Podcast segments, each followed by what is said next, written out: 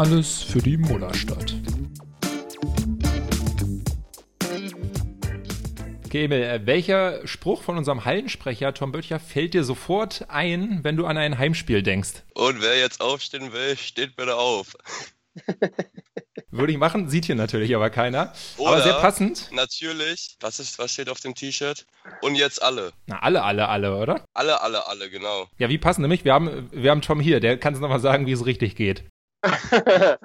Äh, es heißt natürlich auch alle, alle, alle. Und jetzt alle habe ich auch schon mal gesagt, aber dieser Spruch, das ist schön, dass der bei euch noch hängen geblieben ist, mit dem, wer jetzt aufstehen möchte, steht jetzt auf. Ich konnte das so lange nicht machen und ähm, es war jetzt einmal in der Finalserie wieder möglich und es war so, so schön. Also unerwartet, ähm, das dann wieder machen zu können. Aber man merkt dann nochmal so genau, was einem die ganze Zeit auch besonders gefehlt hat. Mein, mein Lieblingsspruch von dir in dem ersten Finalspiel, ähm, oder was? Ja doch, ich glaube, es war das Finalspiel, war, ja. wo du meintest, äh, bitte nur klatschen. Ja, ja, ja. Also ich glaube, das war ja eine Anweisung, die du bekommen hast. Ja, ja, genau. Also es waren ja, das waren ja tatsächlich strenge Hygieneauflagen. Ihr erinnert euch noch, dass wir in die Saison ja mit zwei dann doch recht merkwürdigen äh, Spielen gestartet sind mit 700 Zuschauern. Und da war es ja noch krasser. Da habe ich ja eigentlich mehr als das Spiel zu kommentieren, habe ich ja Hygienemaßnahmen vorgelesen. Und da ging es immer nur darum, keine Schlangen bitte bilden. Wie sollten die Menschen, die wenigen, die da waren, eigentlich Schlangen bilden? Ähm, bitte halt nur durch die, durch die Maske atmen, klar, aber ansonsten auch keine Sprechchöre, keine Fangesänge. Und da war es so, dass es, glaube ich, natürlich auch ein sehr sehr skurriles Erlebnis war, was die Stimmung von vornherein halt dann kaputt gemacht hat. Ähm, meine Information war, dass äh, wir halt auf jeden Fall mit äh, Klatschpappen, mit Trommeln und mit den Händen ordentlich Radau machen können. Alles, was darüber hinaus dann passiert ist, ja, äh, war halt unter der Maske ja auch nicht zu sehen ist ja noch schwierig, das zu verhindern. Ja, ist schwierig, das zu verhindern und, und tatsächlich, ähm, sie waren äh, auch die, ihr wisst ja, dass das wissenschaftlich beobachtet wurde und die waren tatsächlich dann auch sehr angetan davon, dass zumindest, ähm, ich sag mal, 98 Prozent ständig die Maske dann über ähm, Mund und Nase auch getragen haben. Das war sehr diszipliniert und hat natürlich auch geholfen, dass es dann doch ein Erfolg wurde. Und ihr habt ja die ähm, Reaktion nach Spiel 1 mitbekommen, dass ähm, dann doch gesagt wurde, ja, das war jetzt kein Reinfall, sondern das kann man so machen man kann sogar zum Finale 2 nochmal die Kapazität dann erhöhen. Ist ja auch eine gute Sache, die man dann wissenschaftlich auswerten kann, ob die Sprechchöre da zum Infektionsgeschehen beigetragen haben. Absolut, Was, ja. Soweit ich weiß, ich hab, kenne keinen Fall. Also weitermachen. Ah nee, Saison ist ja vorbei. Ja. Äh, ich habe auch einen Sprechchor von euch, der mir besonders äh, gefehlt hat die Saison über. Und ihr wisst ja, neben mir sitzt der Hartmut Opitz von Alba immer, der sehr viel von Basketball versteht und wir tauschen uns dann immer aus. Und der sagte halt, man sagt doch einmal bitte durchs Mikrofon jetzt, wenn die gegnerische Mannschaft Freiwürfe hat, Brot kann schimmeln, du kannst nichts. Einfach mal so.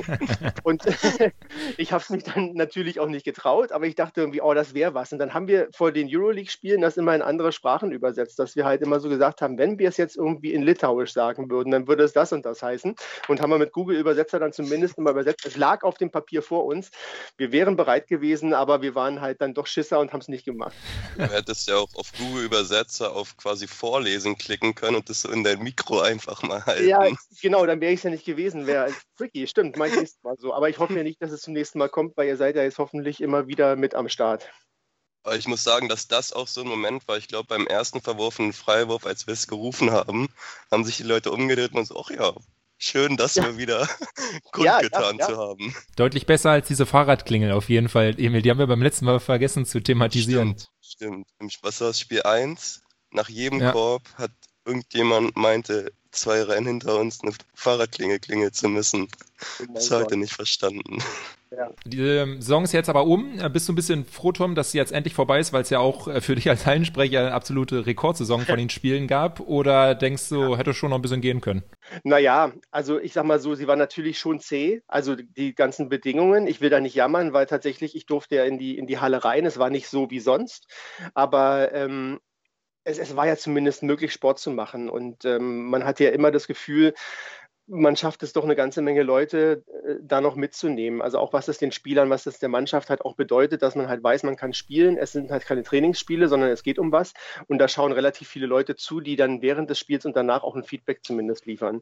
Das war ja schon klar. Und ihr habt es ja mitbekommen, als dann zum ersten Mal in der Halbfinalserie gegen Ulm ähm, wieder Fans in der Halle sein durften.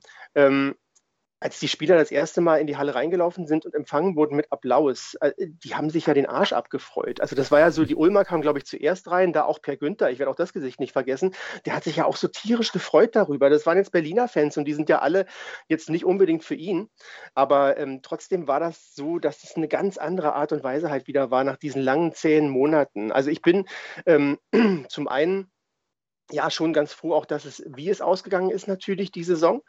Ähm, zum anderen aber auch, dass es zum Ende möglich war, das Ganze nochmal ein bisschen anders zu gestalten. Das war schon wichtig. Das glaube ich auch. Ich meine, letzte Saison Meister geworden, ja, aber da hat man es wirklich dann nur vom Fernseher verfolgt. Dieses Mal war man zum Beispiel wie so ein bisschen in der Halle drin. Wäre natürlich schön, wenn wir es jetzt nächstes Jahr nochmal wiederholen, vielleicht mit einem Heimspiel irgendwie so von einer ausverkauften ja. Halle. Das wäre dann, glaube ich, noch die dritte Steigerungsform. Schöner ja, ja. Repeat.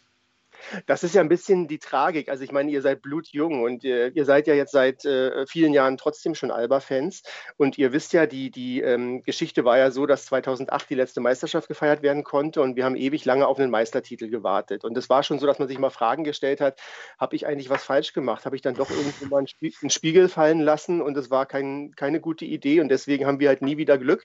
Wir hatten ja so Pokalfinals in Ulm, wo wir im Prinzip schon sicherer Sieger waren und dann kam auf der Zielgerade noch die Bayern und haben dann den Pokal uns aus den Händen gerissen. Also alles so Sachen, die halt einfach nicht schön waren. Und dann werden wir mit einer tollen Mannschaft, mit einem super Trainerteam äh, auf begeisternde Art und Weise zweimal nacheinander Meister. Und es ist halt nicht möglich, das so zu feiern, wie es eigentlich äh, natürlich dem angemessen wäre. Also dass man einfach sagt, wir, wir, wir hauen jetzt einen, einen raus und äh, lassen uns alle genau so gehen, wie es wie es dem halt würdig wäre. Das ist schon schade. Eine gewisse Tragik, ja. Zumindest konnten wir ja beim Pokalfinale 2020 äh, das aber wenigstens ja. Gebühren feiern. Ja, das ist ein Pokalfinale, Gerrit. Das ist was komplett anderes. Ja, aber es war natürlich eins der letzten Spiele damals mit das auf jeden Zuschauern Fall. und als ich ein Jahr später, Emil, dann nochmal die Bilder gesehen habe, hätte ich fast geweint. Also, weil das war dann schon so lange und so weit wieder weg. Ja. Und dann habe ich das gesehen, wie, wie Menschen auf Basketball direkt reagieren. dann dachte ich irgendwie ja. so, oh Gott, ist das, ist das einfach geil und ich will es sofort wieder haben. Und ähm, das ist schon trotzdem was Besonderes, auch wenn es, ich sag mal, nur ein Pokalfinale war. Ja, es ist nun dieses so eine, so eine Fünf-Spiele-Serie, auch vor, vor dem Finale, finde ich. Man hat immer gesehen, irgendwie die letzten sechs Playoff-Serien gegen Bayern, hier 3-0, da 3-2 und einfach mal so eine Best-of-Five-Serie gegen die zu gewinnen, war mhm. schon auch eine richtige Genug Genugtuung ja. äh, in meinen Augen. Und deswegen ist es nochmal, natürlich war das auch unvergleichbar, was da im Pokalfinale abging auch auf der Stehtribüne und so. Es war auch nochmal. Und das ist halt auch das als letzte Erinnerung, so quasi im Kopf an ein richtig gutes, volles Spiel. Ah, Meisterschaft über alles. Sind wir ehrlich, Emil, du hast einfach nur Frust, dass du die Pokalfeier damals relativ früh verlassen hast. Hör mir auf mit der Geschichte. Wie konnte das passieren? Was war los? Ähm, schwierige zwischen, zwischenmenschliche Situation, in denen oh. ich mich befand. Belassen wir es dabei. Ja, na klar.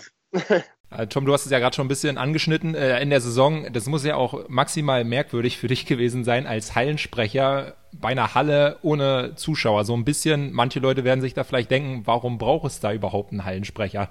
Ja, die Fragen habe ich mir persönlich relativ selten gestellt, weil ich habe es einfach gemacht. Aber es sind natürlich immer wieder diese Fragen auch in der Halle an mich herangetragen worden. Es waren ja auch Sicherheitskräfte da, die äh, das ganze Event dann bewacht haben. Da fragte man sich auch, warum eigentlich? äh, und, und, und die haben mich dann aber immer begrüßt mit, ach, Tom, da bist du ja wieder. Wirst du heute wieder in die leere Halle hinein moderieren?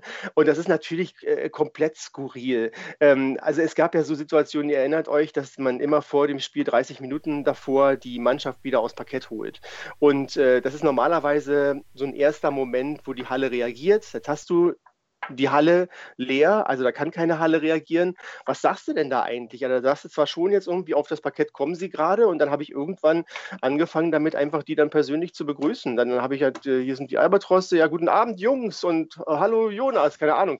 Also und das war so, dann, dann, haben, dann haben die zurückgerufen, hallo Tom. Also das war so, es war schon tatsächlich skurril, dass das Merkwürdige ist halt, man würde ja sagen, wenn man sich aus einer neuen Situation ähm, oder mit denen konfrontiert ist, dann gewöhnt man sich irgendwann dran und es wird im Prinzip irgendwie normaler. Es wurde immer immer schwieriger, skurriler und stranger. Also es war am Anfang so, dass ich noch sagte, ja gut, da kommen wir jetzt irgendwie durch, das machen wir ein paar Wochen so und dann versucht man was und dann kommen irgendwie so die ersten Fans wieder zurück und dann geht das und dann zog sich das hin und war zäh.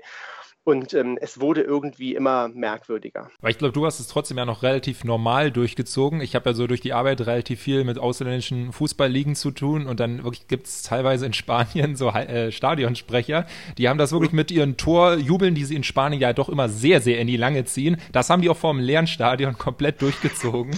Ja, ja, ja, wo man sich dann gefragt hat, so, was, was soll das eigentlich überhaupt? Ja, wer kann, der kann.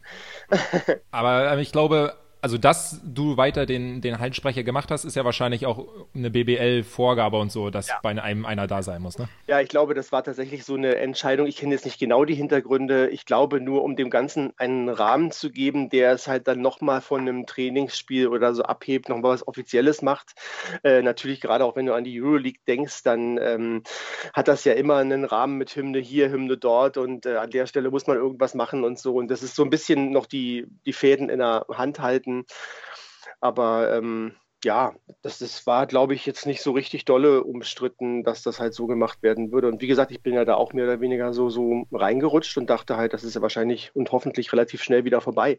Dass es dann so lange irgendwie so auf diese skurrile Art und Weise laufen würde, hätte ich auch nicht gedacht. Na, ich nehme mal an, für dich war es ja aber auch ganz cool, äh, dass du einfach die Spiele weiterhin aus der Halle beobachten konntest, statt äh, ja, klar. auf also das, Fernsehen. Ja, äh, klar. Also das ist so, so natürlich, deswegen habe ich auch am Anfang gesagt, dass das, ähm, ich will da überhaupt nicht über lange Saison und ich bin so belastet und irgendwie, Gott sei Dank, ist das vorbei.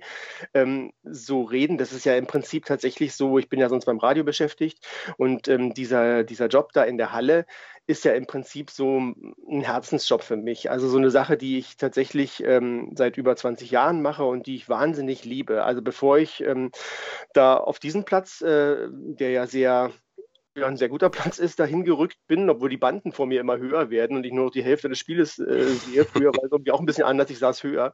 Ähm, aber trotzdem sitze ich da natürlich super gut. Und davor, bevor ich Hallensprecher bei Alba wurde, war ich ja Radioreporter und bin da mit Perücke und mit Mikrofon übers Feld gerannt. Und noch davor war ich ja Fan. Also ich bin so uralt, dass ich ja schon seit ähm, Anfang der 80er Jahre den Berliner Profibasketball äh, begleite. Das, ja, Opa erzählt vom Krieg.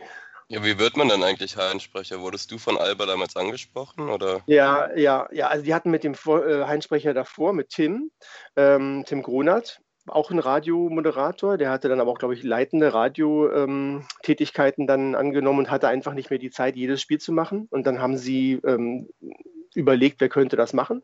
Und dann bin ich halt damals sowieso schon für Spielerinterviews übers Feld gerannt und habe mit denen immer gequatscht. Und dann sagten sie, okay, der hat ein Mikrofon in der Hand und spricht in der Halle, vielleicht können wir es ja mal ausprobieren. Und dann war es so, zum Ende der Saison 99 2000 unter Svetislav Pesic.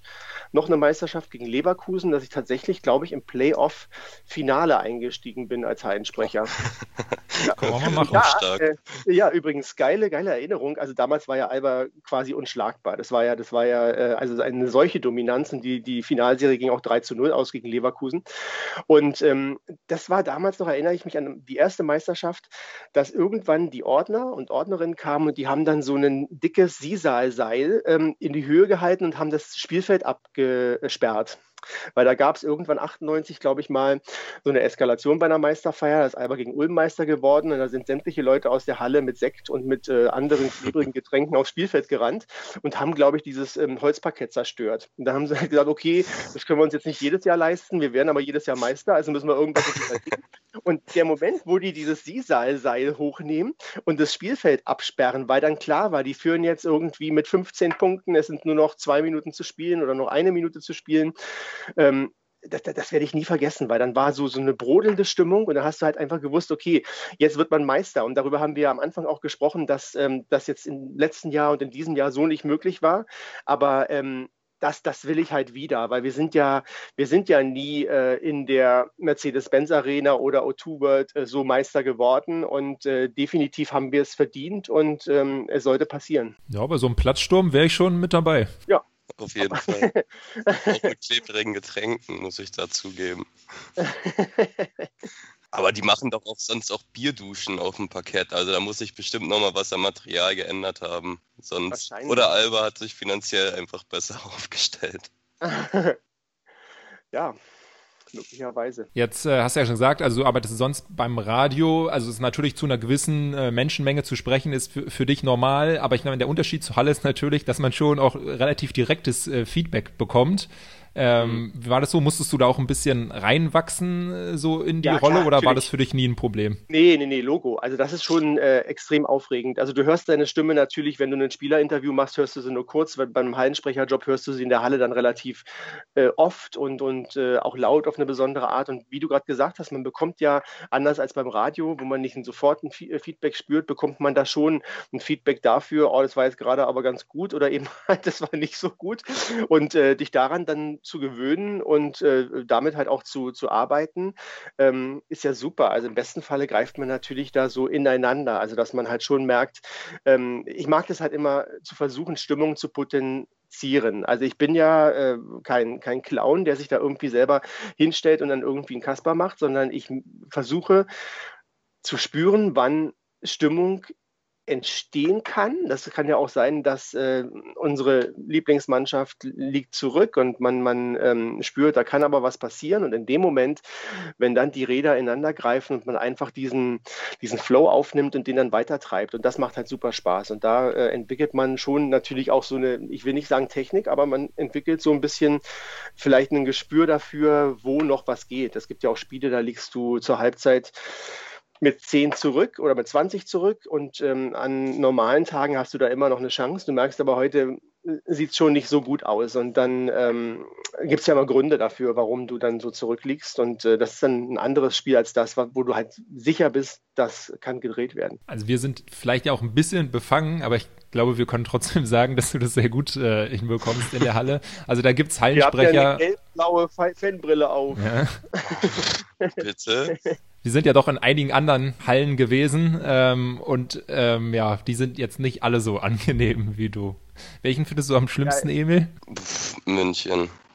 Also der brüllt mir da immer so rum. Ich, obwohl ich mich ich erinnere mich an eine Sache in Oldenburg, auch an den Hallen.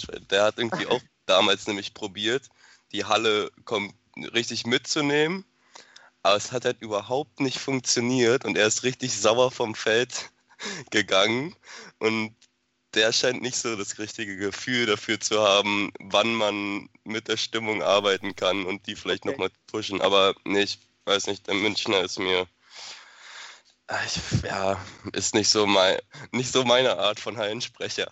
Wie ist es, habt ihr unter den Hallensprechern so ein bisschen Kontakt? Ich meine, bei den Top Fours war es ja zumindest immer so, dass äh, alle da waren, ne? Ja, also ich habe tatsächlich zu einigen recht guten Kontakt. Da schreibt man sich halt auch mal WhatsApp oder sowas zwischendurch. Und ähm, besonders jetzt zum, zum Frankfurter Hallensprecher, dem Marc, oder auch noch ein Marc aus Ulm, ähm, da kontaktiert man eine ganze Menge. Zum Stego aus Bamberg. Ähm, die hat man halt relativ oft bei diesen äh, wunderschönen Top-4-Events dann gesehen und getroffen.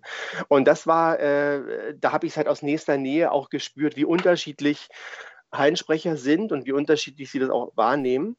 Und ähm, das war aber äh, super interessant. Ich habe da immer auch eine ganze Menge dann mitgenommen. Also wir waren immer in äh, einem Hotel dann für diese eine Nacht, glaube ich, war es dann immer untergebracht. Und dann ähm, waren mit uns auch zum Beispiel die Maskottchen untergebracht. Also immer, immer, immer die, die, die ganzen äh, Delfine oder Tiger oder das, das gruselige Braunschweiger Phantom oder was man dann immer irgendwie so da getroffen hat, ihr erinnert euch. Und ähm, das war auch immer lustig dann zu, zu merken, was, was, was, was sind da eigentlich für, für Leute drunter. Jetzt äh, ist es ja so, dass du als Heimsprecher, glaube ich, ja trotzdem eine gewisse Neutralität äh, bewahren solltest. Klingt halt auch manchen besser, manchen schlechter dann.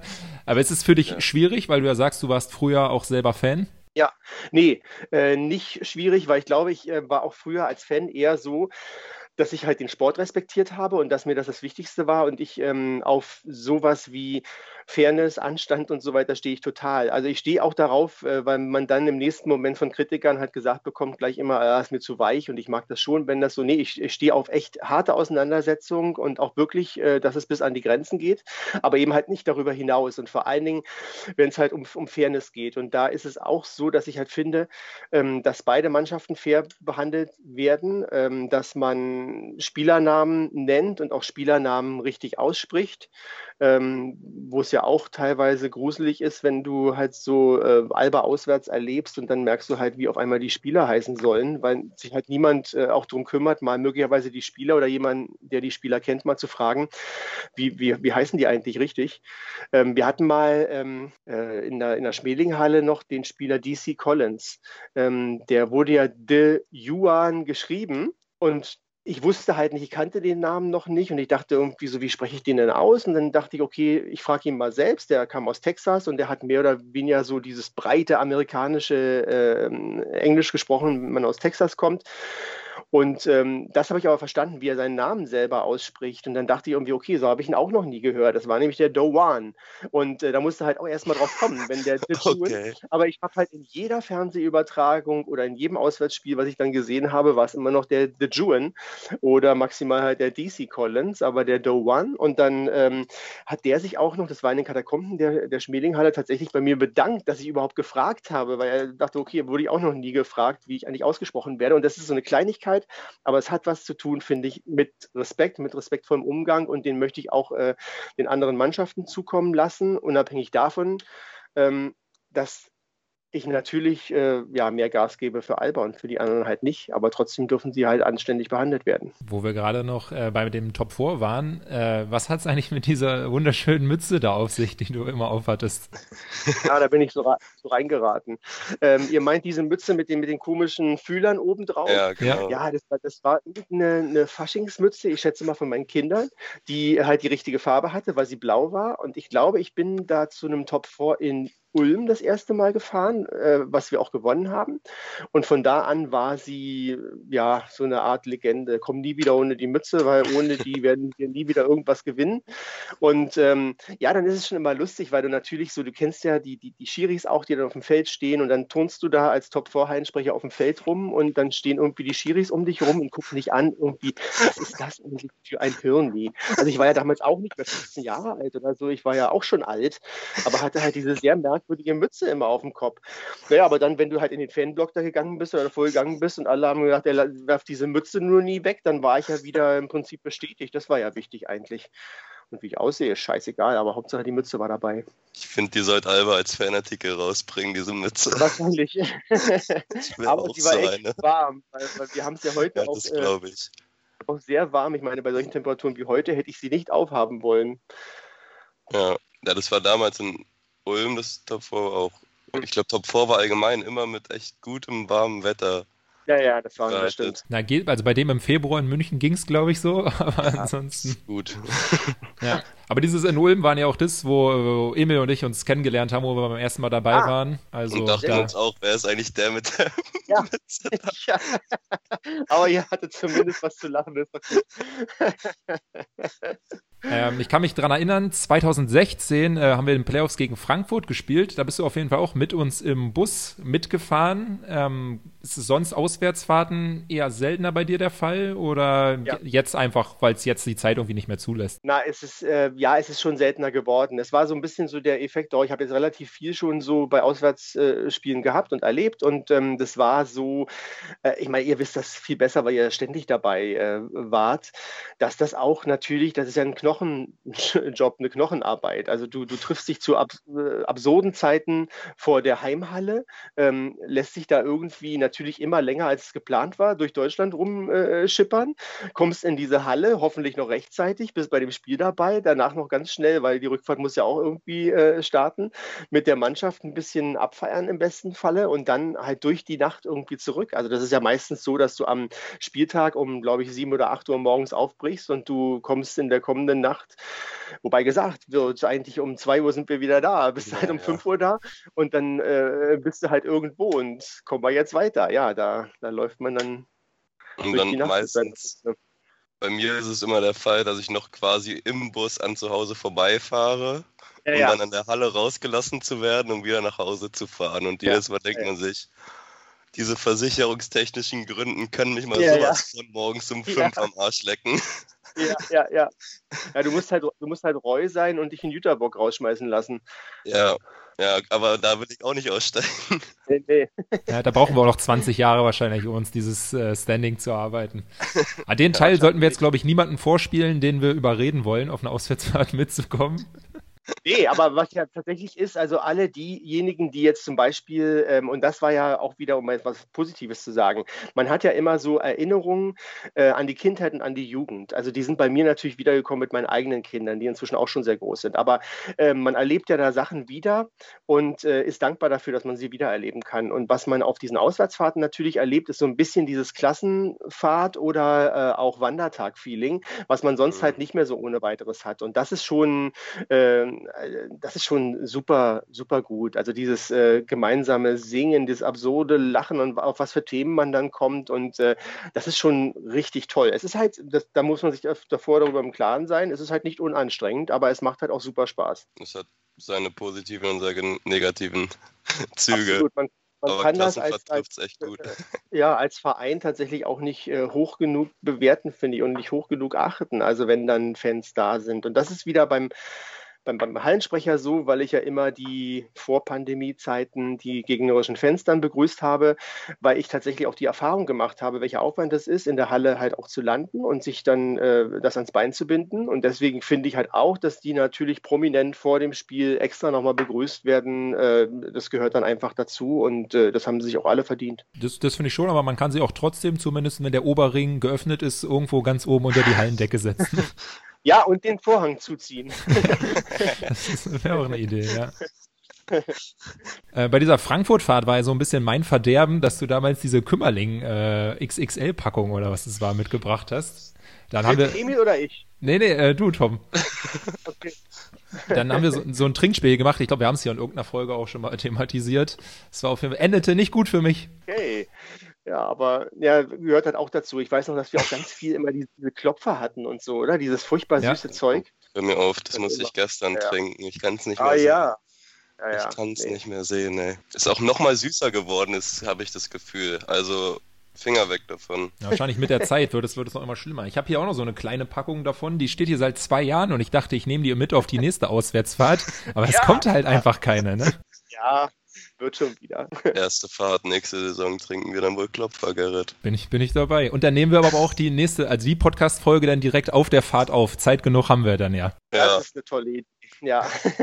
du hast es ja auch so ein bisschen schon angesprochen, Tom, mit irgendwie 2000 da Meister werden, war ein Highlight für dich, aber es ist noch, gibt es noch irgendeine andere Geschichte, wo du sagst, so, das war so mein Moment, der bleibt mir wirklich so am meisten im Kopf hängen als Job als äh, Hallensprecher? Ah. Einige wahrscheinlich. Ähm, ja, ja, klar. Also ähm, ja, es gibt äh, tatsächlich, und das war, glaube ich, nicht immer nur mit Meisterschaften verbunden. Also das ist eher so wahrscheinlich auch mit Spielern, also die man dann so schätzt, dass man, wenn die besondere Momente haben, dass man dann einfach äh, mit denen glücklich ist. Also ich erinnere mich an irgendwie ein Spiel mit Wendell Alexis damals, ähm, der ja immer, äh, immer so cool war und der hatte ein Mörderspiel gemacht und ging dann irgendwie so einfach aus der Halle raus, wie so seine Art war und äh, ich hatte überhaupt gar nicht mehr was überlegt, aber ich sagte einfach nur, und da ist er der Spieler äh, des Spiels, er reitet jetzt der Abendsonne entgegen und so. Und dann ging er da durch diesen Tunnel raus und dann kam wirklich in der Max-Schmeling-Halle von draußen die Sonne noch so rein.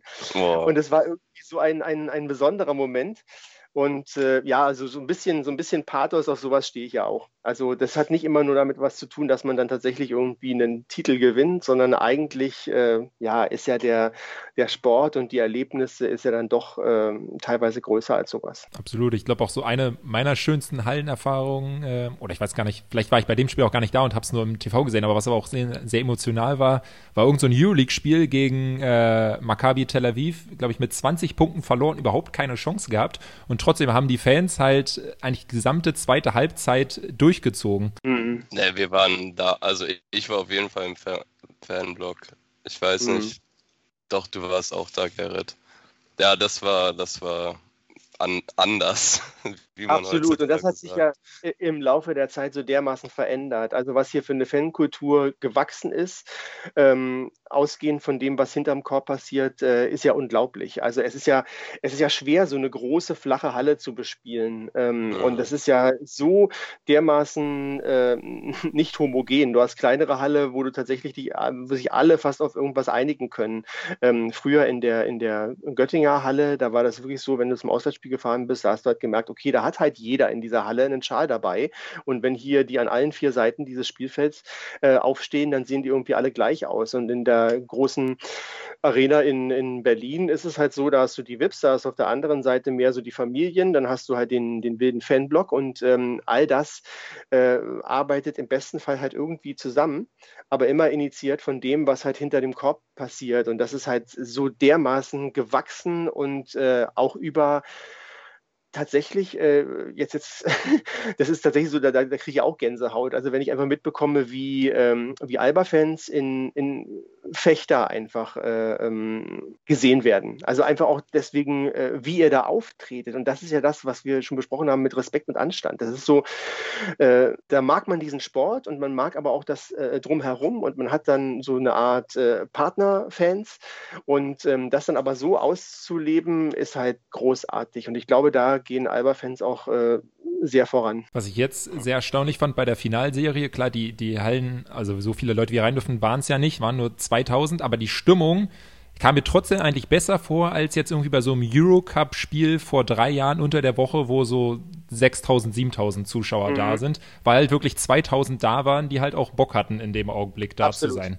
Das war aber auch schon vor der Pandemie so, wenn du die Halle dann mal voll hattest mit 14.500 und du mal gedacht hast, okay, jetzt potenziert sich die Stimmung, wo wir sonst 8.000, 9.000 haben, jetzt wird es halt fast doppelt so laut. Das war ja nicht immer so, weil du hast ja dann auch Leute mit dabei, die sonst fast nie oder einfach mal nur so komm mal mit dann in der Halle sind und ähm, die halt auch nicht so per se motiviert sind, äh, so abzugehen, wie ihr das halt seid. Also deswegen war schon öfter mal, also die besten Stimmungen fand ich auch so, sind ruhig äh, mit, mit 8.000, 9.000 Zuschauern da auch gewesen, weil die halt, wie du sagst, dann auch wirklich Bock hatten. Sieht halt immer nur ein bisschen, ja, ein bisschen komisch aus in der Halle, weil auch gerade die, die Fernsehkamera immer da auf die VIP-Plätze geht, die irgendwie zur Hälfte leer ja. sind. Das ist halt immer so ein bisschen ja, schade, aber von der Stimmung her, glaube ich, auch kann man uns da relativ wenig vorwerfen. Ja, stimmt, die Kamera auf der anderen Seite wäre echt natürlich noch geiler. Also, weil das, da hättest du zumindest den, den immer vollen Block und dann hättest du auch, äh, ja, ein gutes Bild, glaube ich, so. Das wäre schon ganz gut. Vielleicht müssen wir da nochmal reden mit Magenta. Ja, schon wieder oh, die Halle spiegeln. Bänke, um, muss man alles, obwohl eigentlich muss man nur, nee, du musst auch kampfgerichtet und alles auf die andere Seite stellen. Muss man die von vorne sehen? Muss man den Hallensprecher von vorne sehen im Fernsehen? Nein. Muss man? Aber so die, die Bank, schon. Die, die Gegner, also die, die ja. Spielerbänke, weiß ich nicht. Aber ich, ich hätte die auch gerne auf der anderen Seite, so ist nicht. Mhm. Also der Sommer ist lang, da können wir uns noch ein bisschen Gedanken drüber machen. Die halbe ja. Stunde haben wir jetzt geschafft. Ähm, ich sage mal auf jeden Fall vielen Dank, Tom. Ich äh, würde mich schon fast festlegen, dass es hier wahrscheinlich eine unserer besten Folgen bisher war. Also sind wow. echt ein paar coole Anekdoten äh, zustande gekommen. Das ist Vielleicht sehr lieb von euch. Vielen Dank. ohne Bier aufnehmen. Ja. Mit der Wasserflasche in der Hand um 11 Uhr morgens ja. hier, ey. Ja. Äh, bei wie viel Grad Außentemperatur? Wir haben schon, also hier sind es glaube ich bei mir 32 mittlerweile. Immer 15 zu viel, keine Ahnung. Ja, heißer Scheiß. Dann ja. würde ich sagen, entlassen wir auch Emil auf jeden Fall aus seinem Zimmer raus, damit er sich irgendwo hinbegeben kann, wo nee, keine 31 Grad sind. Wieder da hinten unter den Ventilator. Okay. Ja, herzlichen Dank, hat viel Spaß gemacht und vielleicht sehen wir uns ja auch hier mal irgendwann wieder. Also gerne bin ich wieder mit dabei, wenn es euch interessiert. Sehr ja, gerne. wir sagen es ja, wir sagen es ja immer wieder, wir haben das Jahresabo abgeschlossen, also müssen wir jetzt ein Jahr durchziehen mit dem Podcast. Sehr gut. Sehr gut.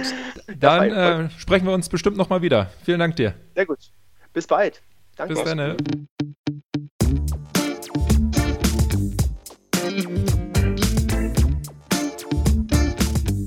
Alles für die Mullerstadt.